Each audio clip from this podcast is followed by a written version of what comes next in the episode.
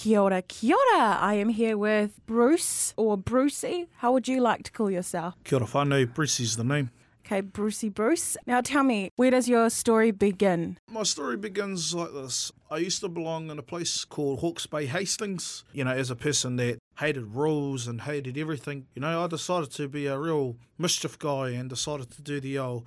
I dealt with drugs, alcohol, you know, hanging out with gang members and, and all that. And, um, you know, so me and my uh, nephew, we ended up uh, jumping on the bus. So technically, we actually snuck on the bus without getting realised. We got into Auckland, and um, and that's where our journey began. From Hawke's Bay, you went to Auckland, and then what was it like being out of home for the first time and just doing your own thing, as you say?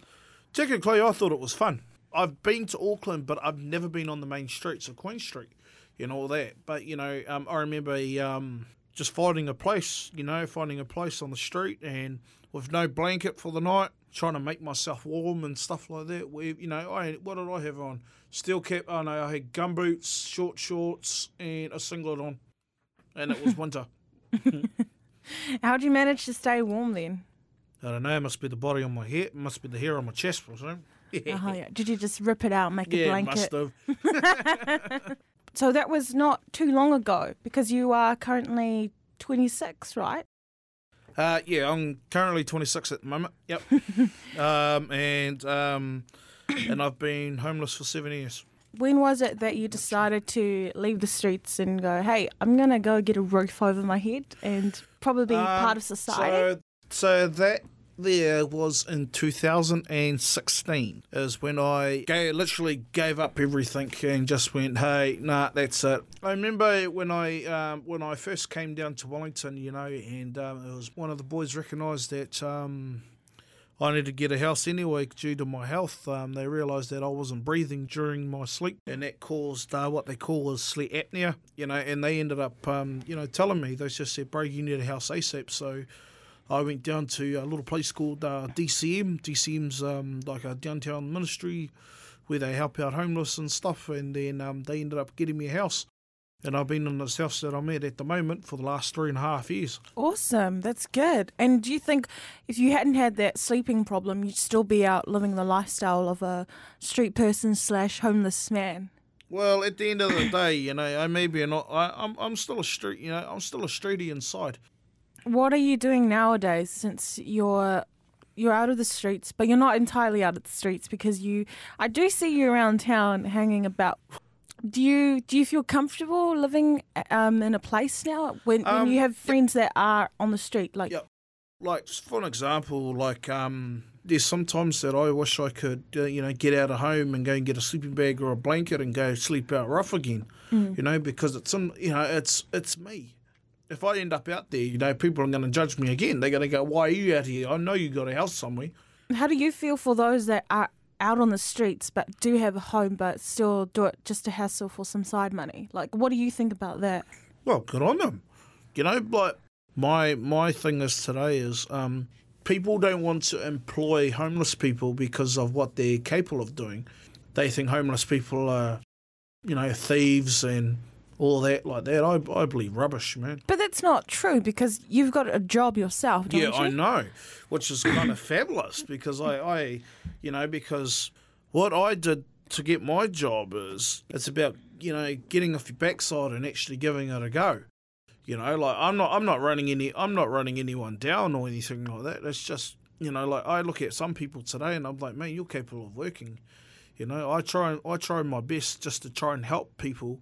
Know, I don't force them. I just ask them. I say, oh, you know, I just try and ask them. I say, well, what do you guys like to do? You guys want to start working, or you know? And do you feel now that you've got yourself? Do you do you feel like you've got yourself together these days? Not really. Not Not really. That's that's a really silly question. Who who has themselves together Oh, these don't days? worry. At the, end of the, at the end of the day, you know, we, we, we do we do stupid stuff. yeah. You know, like um, I've been like I can admit I've been off the I've been off uh, cigarettes and drugs for the last eight and a half years, Awesome. Awesome. and I've been off alcohol for the last two and a half years. and to be honest, I don't miss any of it because I like I'm the job I do at the moment. I'm a security guard and I'm a uh, slash bouncer, and I look at I look at it today. I look at it today. I look at Intox people today and I laugh at it and I go, "Oh, I used to be like that."